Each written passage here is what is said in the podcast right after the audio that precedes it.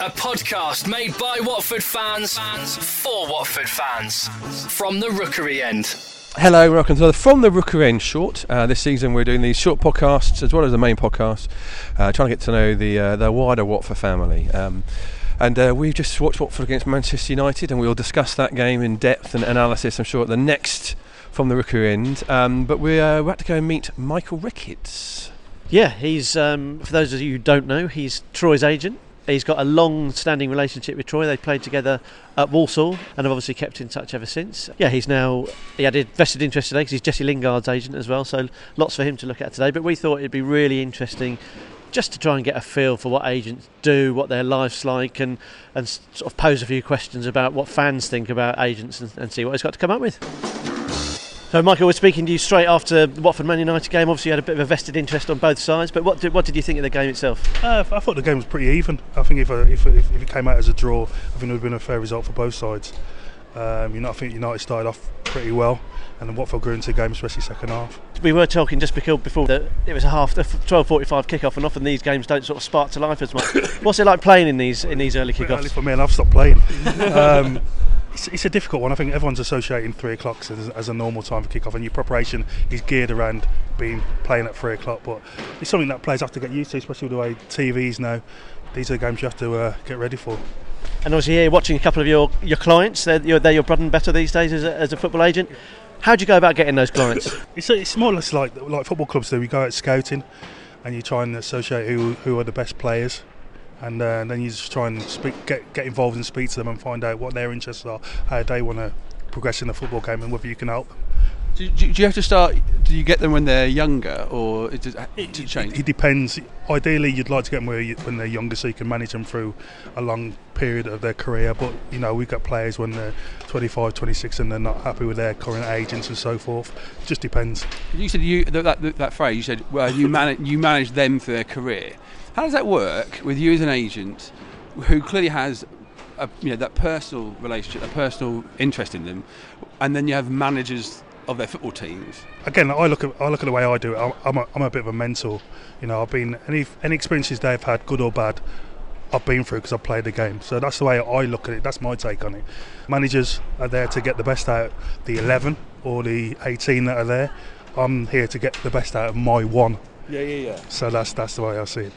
And, and football fans, we're a bit of a fickle bunch, and we like a moan and a groan. we might think that agents, oh, all they have to do is sort of they sit there where they when their player starts signs the new contract and then takes their ten percent. What actually does an agent do? It's never been 10%. Someone's been telling I, us. I, wish it was 10%. someone's been telling No. us porkies. Obviously, there's a stigma about agents.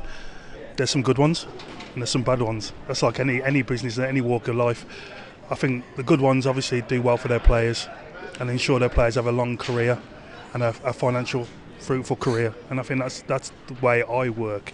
You know, I want my players to be the best they can be, and hopefully, by the time their careers ends, they've uh, made a, a bit of money. Does that involve advice about transfers, about joining clubs, or, Um, or is it ev- ev- literally everything? I think people, the, the people say that this agents all they're interested in is football deals. That's not that's not the case at all. I get great buzz in seeing my players score. You know, I get a great buzz in seeing my players get promoted and stuff like that. It's not just about the transfer deals because you don't have to. Be, it doesn't have to be a transfer deal for an agent to earn money anyway. With that transfer, when the transfer's going on, there's only like two periods of the year where you can sign bits of paper. How's that? Um, did, did your how's your year as, a, as, a, as an agent? How does that? Is it vary? How does it vary throughout the year? Well, again, as I said, we don't look towards transfers. We look at the whole year, managing our players. What, how, how, how they're going to do this season. What's the best outcome for their, this season? Whether it be scoring 20 goals or, or getting in team of the year and stuff like. We get, we set them goals, but it's not just about transfers. Um, obviously, you gear up to transfer window, but sometimes you're not you're not, you're not going to have players who can move in January.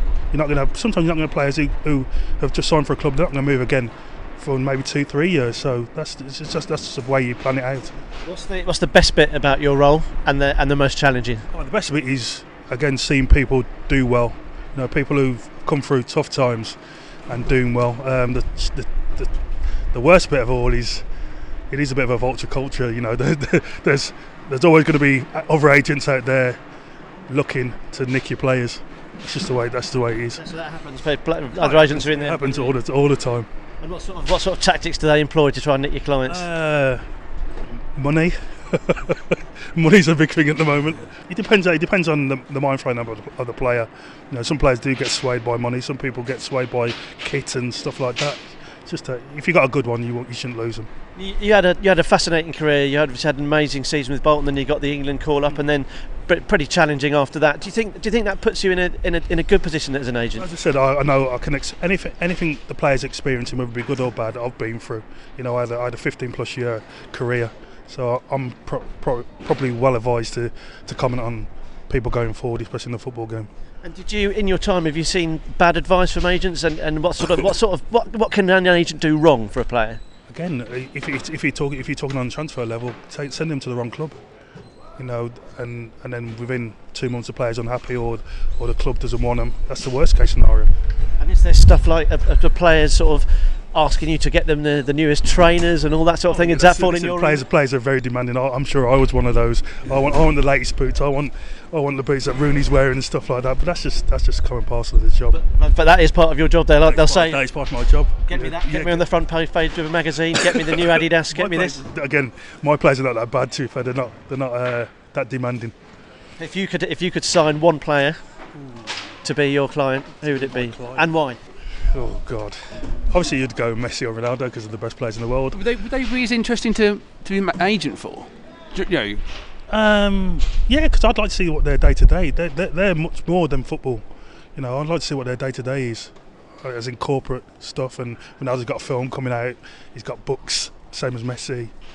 You know, I'd like to see what their days are, what their their days like. I'm pretty handy with a camera. I could do Ricketts the movie, and I could be your agent. so much, mate.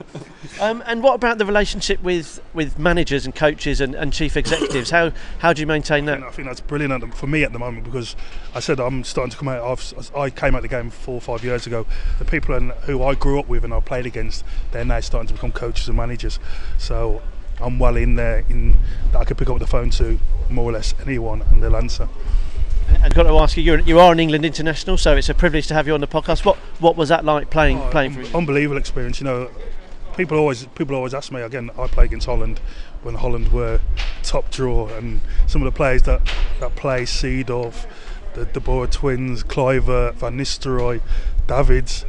Just a great experience. You know, uh, again, it- when you play for your country, it's only now I can sit back, I can, I can step back and say that's a massive achievement. and how would I don't know a current Premier League striker who you have a connection with? What's it, what, what, how do you how do you get that England call up? Keep scoring goals. it's like today. Watford ourselves, we've moved from the Championship to the Premier League. How does your job change from from representing a Championship player to, to a Premier League player? Not not much really, just the media. You know, the media's more intense, the more demand on, on Premiership players because it's, it's a global it's a global it's a global game, but the Premiership is a global brand, so it's more interaction with the press, and that, that's about it really.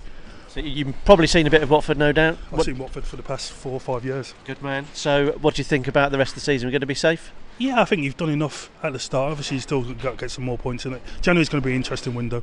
Um, I think he's going to make a few couple of changes to the squad. The only thing I, I worry about Watford is their, their depth in, in on the bench from the bench, especially attacking attacking options to help out Troy and Ighalo. Yeah, because we saw Alaro was looks like he was going to come on before but- before Troy got the goal. Yeah, but you, you haven't, we, haven't, we haven't seen him. We're wait, still waiting to see him. So I think I think the, the bench needs to be addressed because again, when games are tight, you still need someone to come off the bench and help you out a little. We'll put we'll put you on the spot with one word answer: staying up, yes or no. bit. Staying up easily. Thanks for listening to another From the Rookery End Short. We'll be back again soon. Remember, subscribe to us via iTunes. Uh, if you have an iPhone device uh, and you get all the podcasts sent to you automatically. And check out the brand new FromTheRookeryEnd.com. Pretty swish, Mark, yes? Oh, it's absolutely fantastic. But while I've got your attention, Okay. we're speaking after Watford versus Manchester United. You'll know we lost the game. Don't take this for granted, everybody. We're in the Premier League. These are the games that we wanted to come to see. These are the games that we were excited about. Make the most of them. Get behind the team. The amount of groaning and moaning I heard today was really, really disappointing. Don't take this for granted. We never know when we might not be here again. So carry on, getting behind Watford, making the most of it. Come on, you Hornets. A podcast made by Watford fans for Watford fans from the Rookery End.